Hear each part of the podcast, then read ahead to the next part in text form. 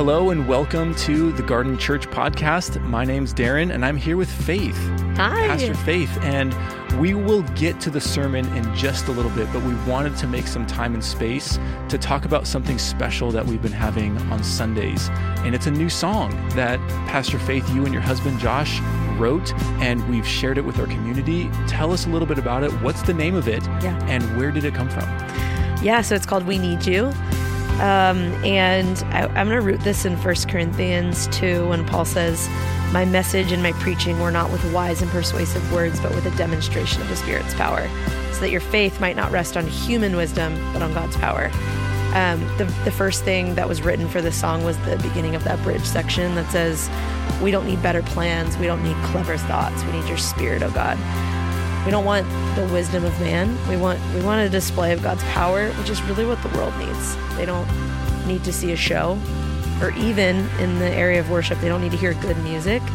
We need to see a display of the power of God. So it came from that heart cry, and then the beginning of the song kind of sets up this space where we invite Holy Spirit. We open our hearts. We clear out all the distractions, the things that get in the way, and then just simply cry out for more of him. And it's this this longing to be a, a space where the spirit would rest mm-hmm. as a community. Yeah i love that. That's such a the heart and core value of garden church. Exactly. Knowing that the spirit is present like he's welcome to the party and we get to celebrate.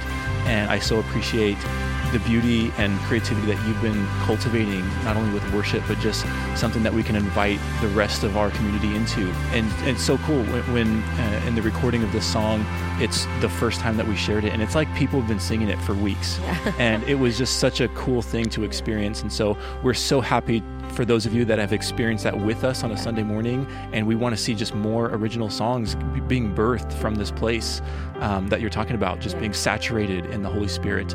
So we are welcoming you to stick around after the sermon where you can hear a live recording of the song We Need You, and I hope it blesses your heart.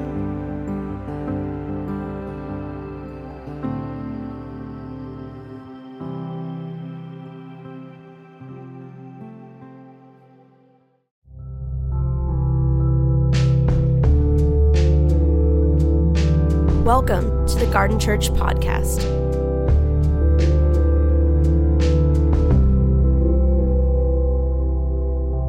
To the angel in the church in Pergamum, write These are the words of him who has the sharp, double edged sword. I know where you live, where Satan has his throne. Yet you remain true to my name you did not renounce your faith in me, not even in the days of Antipas, my faithful witness, who was put to death in your city, where Satan lives. Nevertheless, I have a few things against you. Revelation chapter 2 to the church in Pergamum. We are in the book of Revelation, the great unveiling, looking at the seven churches in, uh, in Asia. We just finished Smyrna and Ephesus, and they, these are specific letters written by the Apostle John to specific churches throughout Asia Minor. Each letter uh, it, to the church has a specific picture that Jesus wants them to know. Each letter has an image of the, the, the specific vision that G, uh, John had of Jesus. Um, one is the first and the last, one who holds the stars in his hands. And to Pergamum, what we see is this is the one who has the sharp, double edged sword, which is fitting because the double edged sword was the symbol for the city of Pergamum. So each of these messages, each of the messages has one major purpose. In the words of Eugene Peterson, to give spiritual direction, to help disciples of Jesus live in the world, but not of the world. That's, of course, is from Eugene Peterson's commentary, pastoral commentary on the book of Revelation, Reversed Thunder. This letter, Revelation, is specific and clear. And the, the letter to the church within the letter, the Pergamum church, uh, this would have been heard and understood immediately based on those who were receiving the letter in the first place.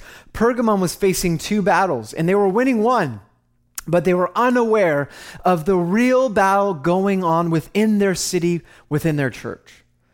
And the famous pastor John Stott wrote, Here pitched, here a pitched battle was being fought in which soldiers were not men, but ideas. Pergamum was in a battle of thought, in a battle for the mind, a battle of ideas.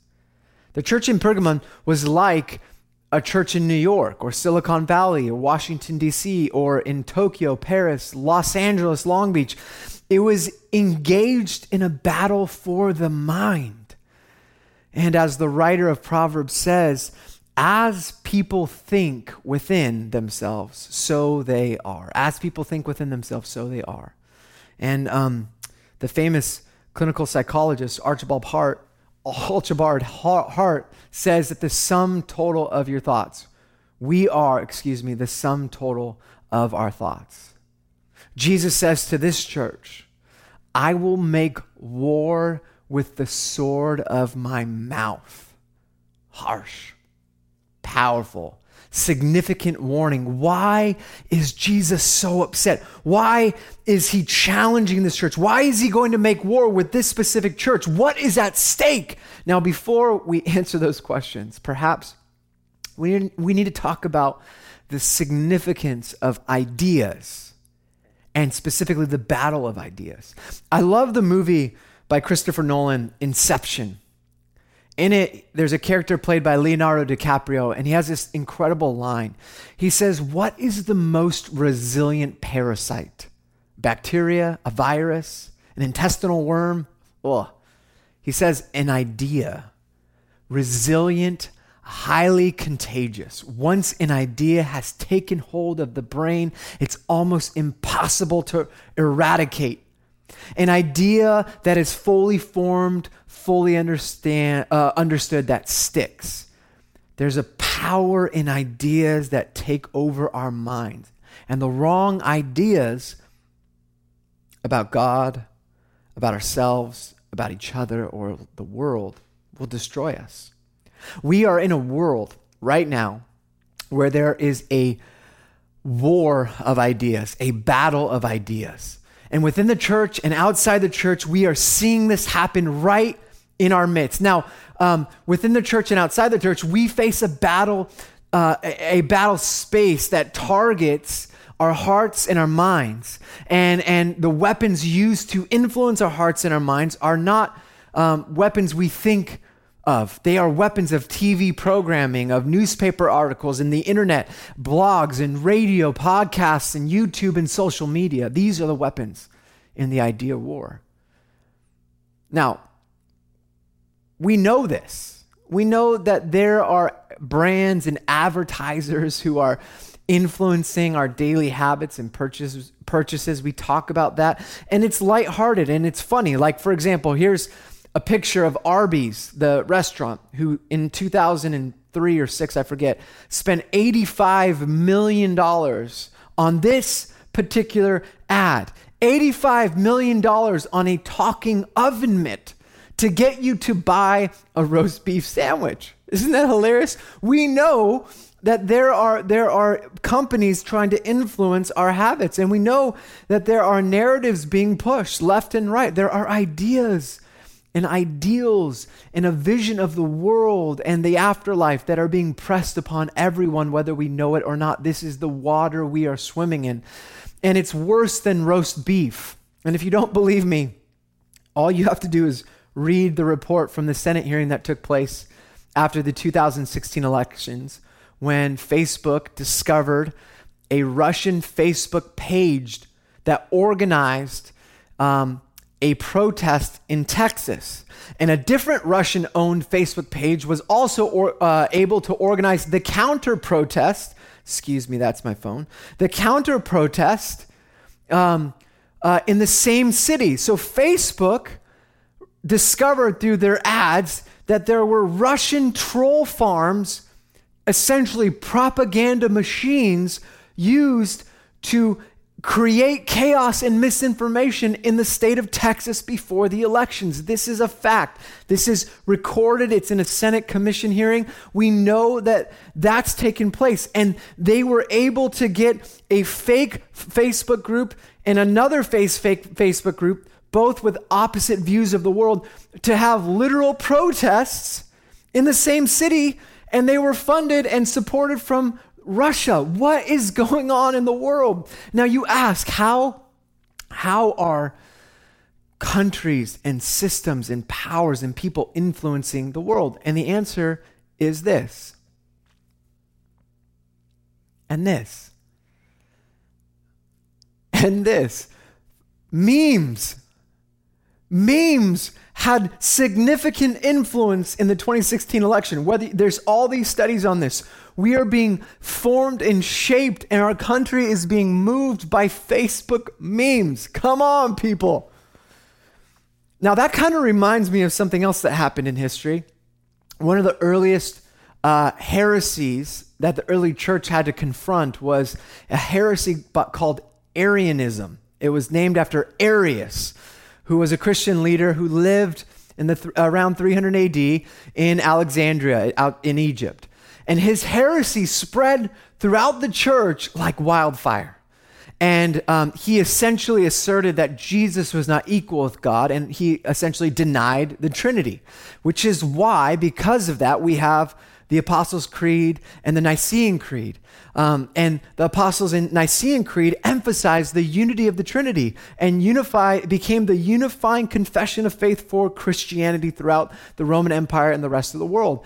Within the first few hundred church, this heresy that Arius started spread all over through, you'll never guess it, worship songs he thought the fastest way I can convince people of this theology was to get them to sing catchy worship songs. It's crazy, I know. 2016, we use memes. In 300 AD, they used catchy worship her- uh, songs that were her- full of heresy. Let's just keep going for one more minute. In late 2016, Oxford Dictionary selected post truth as the word of the year, defining it as the relating or denoting circumstances in which objective facts are less influential in shaping public opinion than appeals to emotion and personal belief. In other words, we live in a world of post truth. Objective facts have less influence than personal beliefs and emotions. Are you with me? And I want you to just think about this for a moment.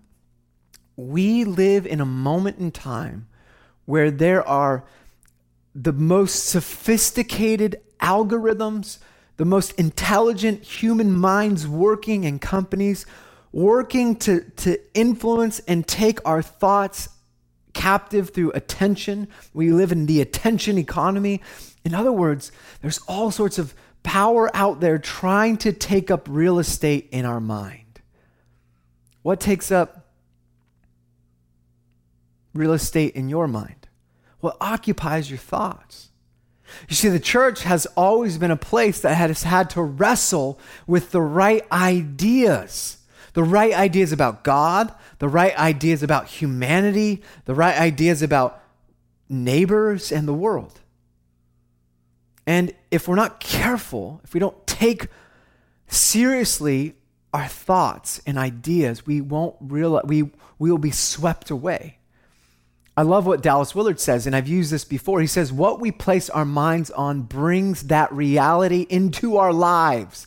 If we place our minds on God, the reality of God comes into our lives. Wrong ideas about God make it impossible for us to function in relationship to one another. We are not able to love one another because we do not have our minds filled with an accurate vision of God.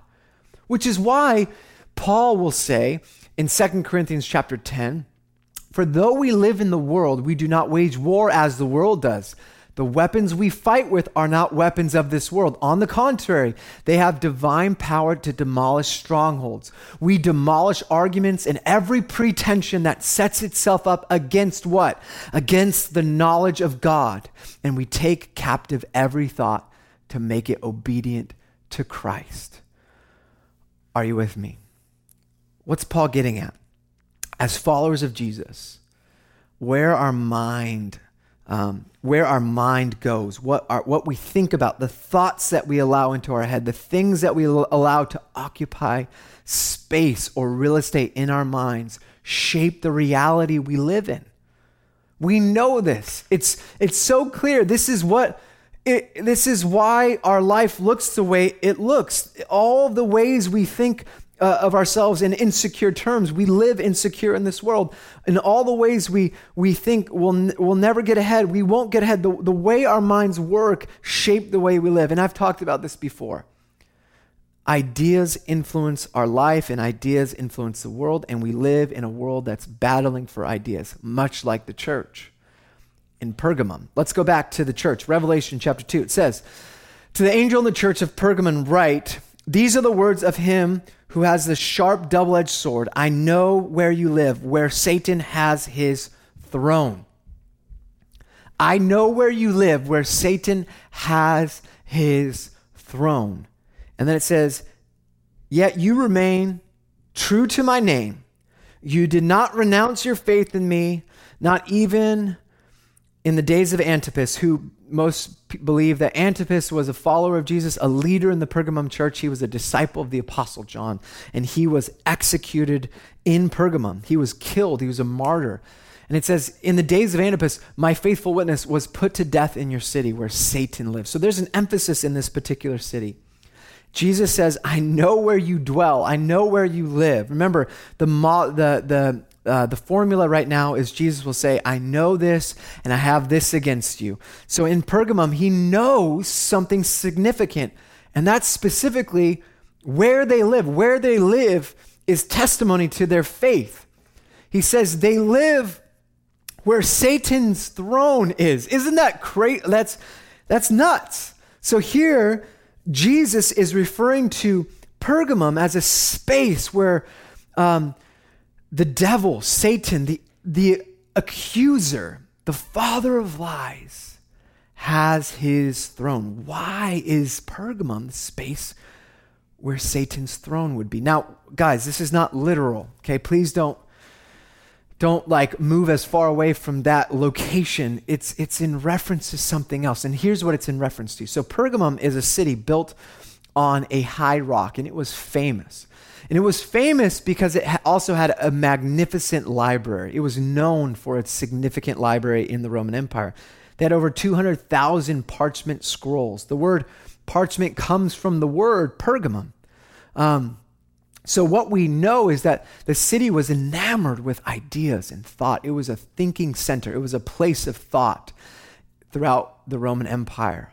Pergamum was the first to create a, um, a temple uh, dedicated to Caesar worship. They were the first city to, to create a temple dedicated to Caesar Augustus, where they practiced the emperor cult. Um, and the emperor cult of Rome influenced that city in significant ways.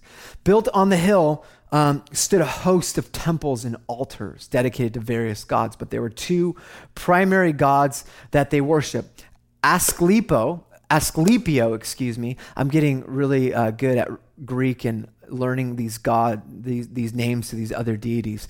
Um, this particular god was an image worshipped as the image of a serpent, and I have a coin that shows you uh, I'll put that up right now. Um, and this was the God of healing. And it, it represented, um, the God was rep- represented by serpents. And um, back in the day in Pergamum, there was a temple dedicated to this God where the priests would use serpents for healing services. And at night, men and women could lay on the floor in the temple, and they would lay there with an illness, hoping that one of the tamed serpents that were free to go around the temple would touch them in the middle of the night. And if they got touched, the superstition says they would be healed. And so people came from all over the world to experience healing and health from this particular God who was represented by the serpent. Also, side note, this idea of Satan's throne would be uh, understood if you have the scriptures in your mind. Remember, f- over 500 refer- references in the Old Testament. John has 400 and something verses and over 500 allusions to the Old Testament. Right here is one Who is in the Garden of Eden? who is bringing a lie to the people of God, deceiving and seducing the people of God to move away from living the way of God. It's the serpent. Are you with me? The other temple, just to take note, on uh, top of the hill was a temple dedicated to the god Zeus. He was a Greek god, um, heard of him probably before. His temple was built over the city, and there was an altar that jetted out over the cliff. And what they say, historians say, is that Pergamum, the citizens of Pergamum, lived under the shadow of the altar of Zeus. So it's a pagan city dedicated to lots of gods, dedicated to gods of, of Rome and the other Greek gods. And Jesus says Satan has his throne here. Satan is known as the father of lies. Nothing is worse in the church than to live under the influence of false truth and lies. You see, they're faithful to the outward battle of remaining faithful to Jesus, not participating necessarily in some of the cult practices that were in their time. So they're willing to stand for their faith and be martyred. But there was another battle going on within the church. There was a, a battle that was subversive, that was going to destroy the church. And Jesus himself says, I will go to battle with the church if you don't live in truth, essentially if you don't repent, which we'll get to. Now, can we pause for a moment? Because we're talking about the world that we live in and how we live as radical disciples of Jesus in this world. But before we move on, I recognize it's easy to look at Pergamum as an example of fake um, or uh, uh, uh, of churches throughout history that had to battle the idol- idols of its stage, idols of its age, uh, idols of its day. But before we, we, we continue, I want you to do this. I want you to get that pen and paper that you prepared to have today. And I want, to, I want you to answer this question with your, by yourself or with your family or with roommates or wherever you find yourself. What are the lies that you live in? What are the lies that you live with every day? You see, I do believe that the father of lies, Satan, gives us uh, primarily three categories of distortions. See, he wants to give us a, a, misinformation campaign as a way to destroy our lives and our witness to the world. And it's primarily around three things.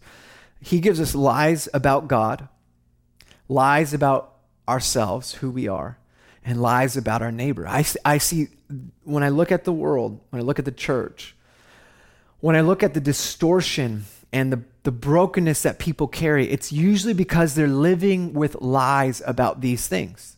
They have an inaccurate view of God, they believe a distorted image of God, lies about God. They almost always have an inaccurate view of who they are. They live with lies about themselves. Like, for example, with God, um, God's angry. He's uninterested. He's mean. He's fickle. God is distant and doesn't hear my prayers. These are all lies that people believe. Inaccurate view of self would be that I'm worthless, worthless, that I'm never going to amount to anything, that I am nothing but a pile of, of donkey stuff that we live with insecurity, we live with fear, we talk about all these things, but we, when we read the scripture, we realize actually we're, we're not those things. We're more than that. We're beloved, we're children of God. We also have right now lies about our neighbors or the world. I, I, I think this is one of the ways that the devil creates disunity in the church. He tries to give us enemies and, and he feeds us with lies about who they are. So, can we do this? Just take two minutes, three minutes what do you know to believe? Uh, what do you know to be false? What are the things that you believe that are false, but you continue to live under anyways? What are the lives that you believe? Just write down the lives that you're living in, and we'll keep going. Okay, let's keep going in the text. Revelation chapter 2. Nevertheless, I have a few things against you there are some among you who hold to the teachings of Balaam, who taught Balak to entice the Israelites to sin so that they ate fall, uh, food sacrificed to idols and committed sexual immorality. Likewise, you also have those who hold to the teaching of the Nicolaitans. Repent, therefore, otherwise I will soon come to you and will fight against them with the sword of my mouth. So, there's a lot going on in this text, but it's this image that John gives us is tying us to the Old Testament. This story where Balaam comes in and uh, gets the Israelites to sacrifice and eat food sacrificed to other um, gods, other deities, and, and practice sexual immorality. Now, the word Balaam means conquered people. And the Greek word is the Nicolaitans. The word Nicolaitans also in Greek is tan- translated to conquered people. So you have a Hebrew and you have a, Greek word, a title for this type of um, community that John seems to be confronting in the first century because it's mentioned in other places as well. Both these groups most likely conquered the minds of the church with a heresy. Now, what were they teaching? Essentially, we know that they were teaching two things that it was okay for Christians to eat food that was sacrificed to idols, and it was okay for Christians to have sexual intercourse outside the bonds of one man and one woman in a covenantal marriage relationship. We see these two particular things as an issue throughout the church in the first century. That uh, this was a New Testament struggle. People in the first century would bring an animal to the temple and offer as a sacrifice to their favorite god. And part of that animal would go to the god, and the other part would be given back to the person bringing the sacrifice, and they would eat that food, that animal that was sacrificed in a sacred feast with other people. And now, to eat the meat uh, of that animal sacrificed to that deity was participating in the worship of that god or deity. So, what do first century Christians do when, let's say, your mother in law, who's not a Christian, invites you over for Thursday night barbecue and uses meat that was used for ceremonial worship in uh, offering sacrifice to her favorite deity? This was not just a spiritual practice. It didn't just have spiritual implications, it had social and relational implications for how people lived in real time and place. And what do I mean by that? So often we make our faith about spiritual things, but what we don't realize is most of the New Testament is grounding our faith in practical human things, what we would experience in our daily life. And so one real struggle was what do you do when there are idols everywhere and there are social practices, parties, dinners, festivals that you just happen to do before you were a Christian, but now you're a Christian and you don't believe in these gods. And the act of eating the meat is actually highly spiritual and connected to pagan worship. And the church had to navigate through that. The second thing that they were teaching is sexual purity. Well, sexual impurity, but the church brought a new concept to the ancient world. You see, before the church existed, there wasn't an idea of sexual purity or sexual morality. In fact, one ancient writer said that we have prostitutes for the sake of pleasure, we have concubines for the sake of daily cohabitation, we have wives for the purpose of having children legitimately and have a faithful guardian of our household affairs. In other words, there was somebody for everything. And that was the lens at which the first century or the ancient Near, Near East saw the world, including the Greeks. And so we see um, that the church saw that it wasn't proper to give your body to anyone, that there was a covenantal marriage relationship required for the power of sex and sexuality. And we know that in Acts chapter 15, there was a council of Jerusalem who considered uh, that the basic loyalty to Jesus required you to uh, not eat food sacrificed to idols and not practice sexual immorality. So we see this in the Bible. It's the direct opposition to the Balaamite or the Nicolaitans and their teaching. Because what you have to understand is for the Jew, uh, to eat and to drink at someone's table created a bond of mutual loyalty. And it's, it symbolized, actual meal symbolized covenant. And the Gentiles held a similar view. When a meal was held in honor of a god, it was believed that the God, that God itself, was a guest at the table when you ate. And so there was a special bond formed between the people gathering to eat the meal together, between the, the people there and the God that they were worshiping. So to eat meat sacrificed to idols meant forming a bond with the God that was represented by the idol.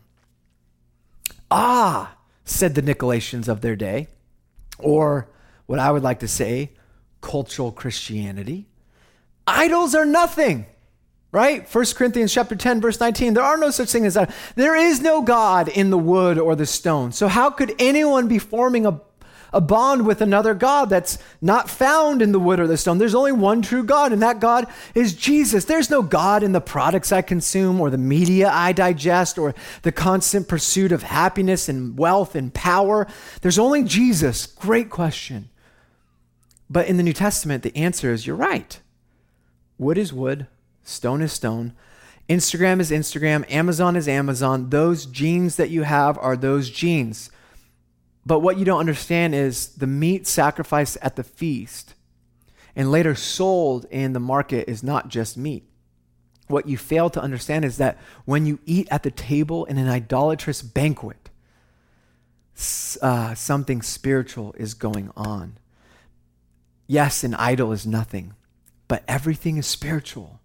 And there is no neutrality in this world. Behind the idol, associated with the idol, lurks the presence of authority, of unseen spiritual realities that Paul will say are demons in 1 Corinthians chapter 10, verse 20. The New Testament does not present eating of meat offered to idols as a neutral act. Idols worshiped Idol worship opens the worshiper up to unseen realms Idols, of course, are not made only of wood and stone, they are made of cultural values, of political agendas, of lifestyles, of corporate ethos, and even religious movements. Let me say that again. Idols are made of cultural values, of political agendas, of lifestyle, corporate ethos, and even religious movements. What he's saying is this is not a neutral thing. When we in, in, in participate in the world, there are spiritual realities forming us in the world. We have to understand that that's what's going on.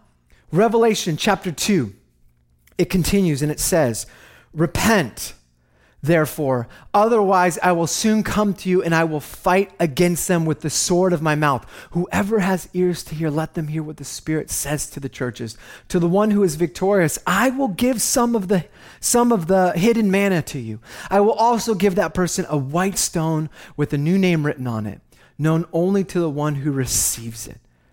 Jesus says, repent, which is the Greek word for change one's mind. Jesus' invitation to the, to the church that's in the battle of ideas, in a world of, of war of ideas and, and a cultural war of ideas, if you, if you will. He says, repent. Literally means change one's mind. Otherwise, he will fight against them. If the church doesn't change its mind, and live with truth, who is living. Jesus is the truth. Jesus will pick up his double edged sword, which is his mouth, and will fight against the lies within the truth. Why? Because Jesus is truth. There's no tolerance for non truth. John chapter 8 says this Then you will know the truth, and the truth will set you free. And I would like to say the cultural Christianity translation says, Then you will know the post truth, and the post truth will make you feel good about yourself and your personal decisions. You see, Jesus in this, this, this letter is in a battle. He's seen with this vision. Um, John sees him in this vision as, as a warrior. Jesus is in a battle. He, in the image he has is Jesus with a sword. He is battling for truth. He is in a battle for the truth. He is in a battle for the witness of the church, that the church must recognize what battle it's really in. It's not just a battle against the world, it's a battle of corruption from within. And the church of Jesus Christ is to be an inclusive community. In that sense, everyone is welcome Jews and Gentiles, free and slave, and male and female. Everyone's welcome into the church, but the church is not to be inclusive of all ideas. The church is not to be inclusive of all ideas, all of the presuppositions, all the social and spiritual persuasions. All are welcome, yes, but all of us, all of us are called to be under the head of the church. Jesus, to change our minds, to repent, to submit our thinking to the thinking of Jesus, to have the mind of Christ. Paul will say, brothers, brothers and sisters, in Romans chapter 12. Do not be conformed to the pattern of this world, but be transformed by the renewing of your mind. You see, I think this is a serious thing. I'm so passionate about this. I'm impassioned by this text.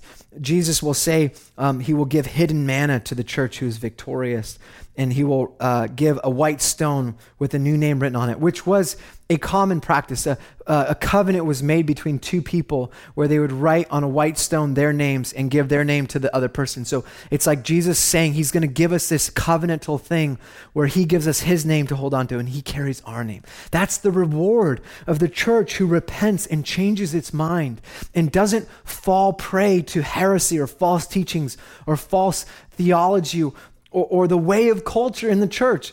And I would like to suggest that if Jesus came to talk to our church, to talk to our current state of the church in the West, he would have some things to say about our ideas, about God, about ourselves, about him, uh, the church, and about life. He would be flipping tables because there would be tables filled with lies within the church.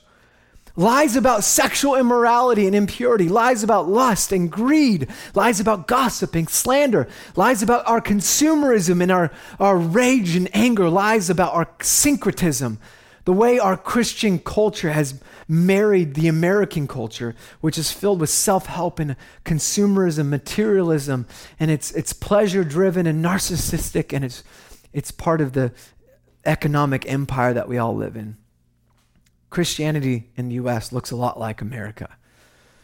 And if America, quote unquote, is a Christian nation, the nation should look a lot more like Jesus. But it doesn't. It looks like a, a Christian culture. It looks like a, a community that's been subverted by the wrong ideas. You see, we've been wrapping human freedom, freedom and sexual freedom and self focused spirituality. We've been wrapping all of that in the language of the gospel. And as a result, it has shut down the power of the church as a witness to the ends of the earth. And it's become impotent. It's because the church has been satisfied with living a lie.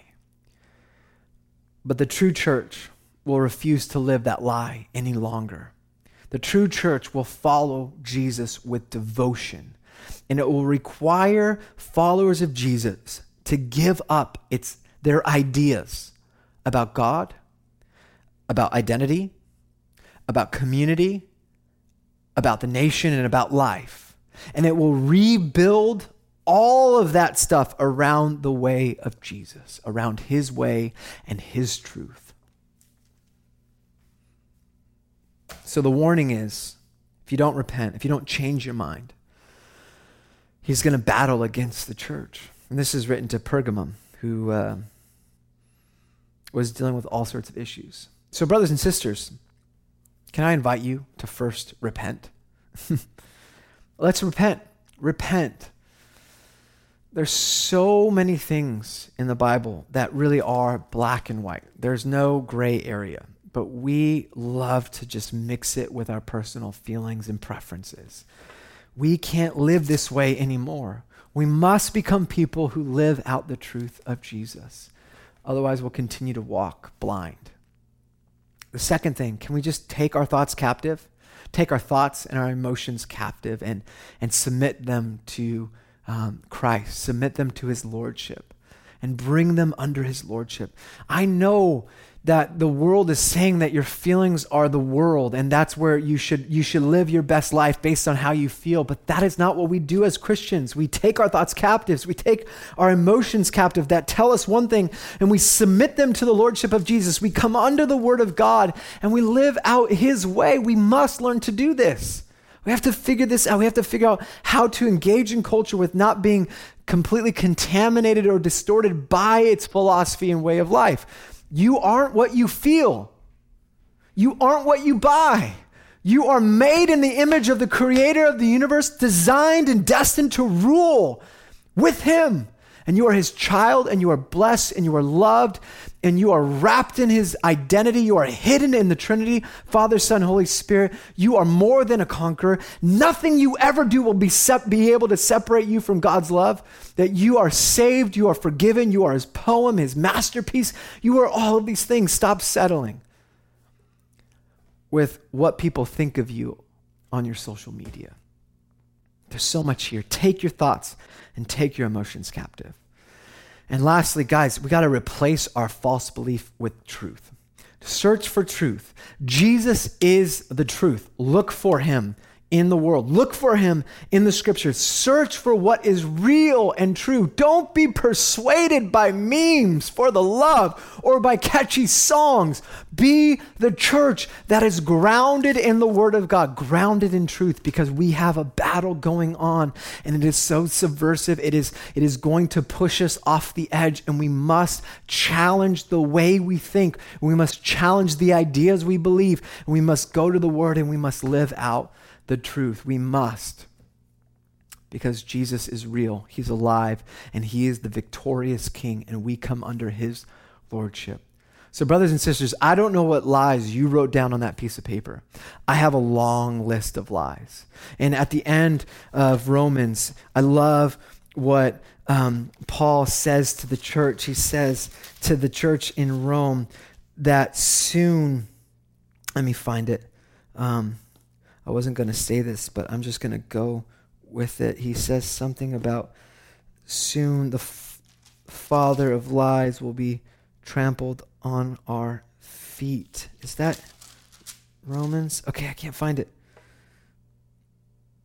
Jesus says at the end, um, or Paul writes at the end of Rome, soon the fa- basically the lies that we believe will be trampled on our feet.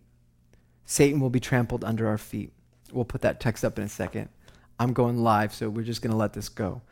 But, brothers and sisters, we need, to st- we need to take those lies and write them at the bottom of our shoes and begin to live in truth. Replace the false narratives with truth and begin to take your thoughts and your, your uh, emotions captive. And we need to repent. We need to change our mind. The world is not neutral. Let's live as a subversive, powerful witness of the resurrected Jesus Christ.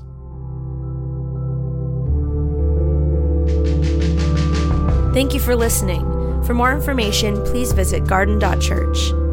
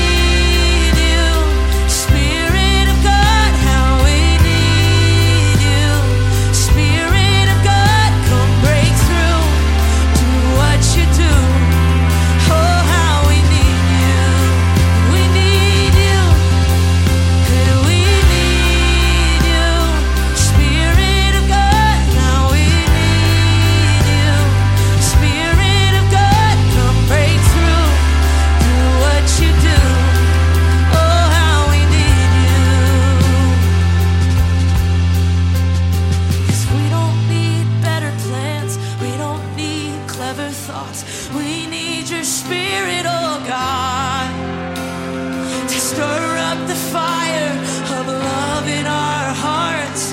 We need your spirit.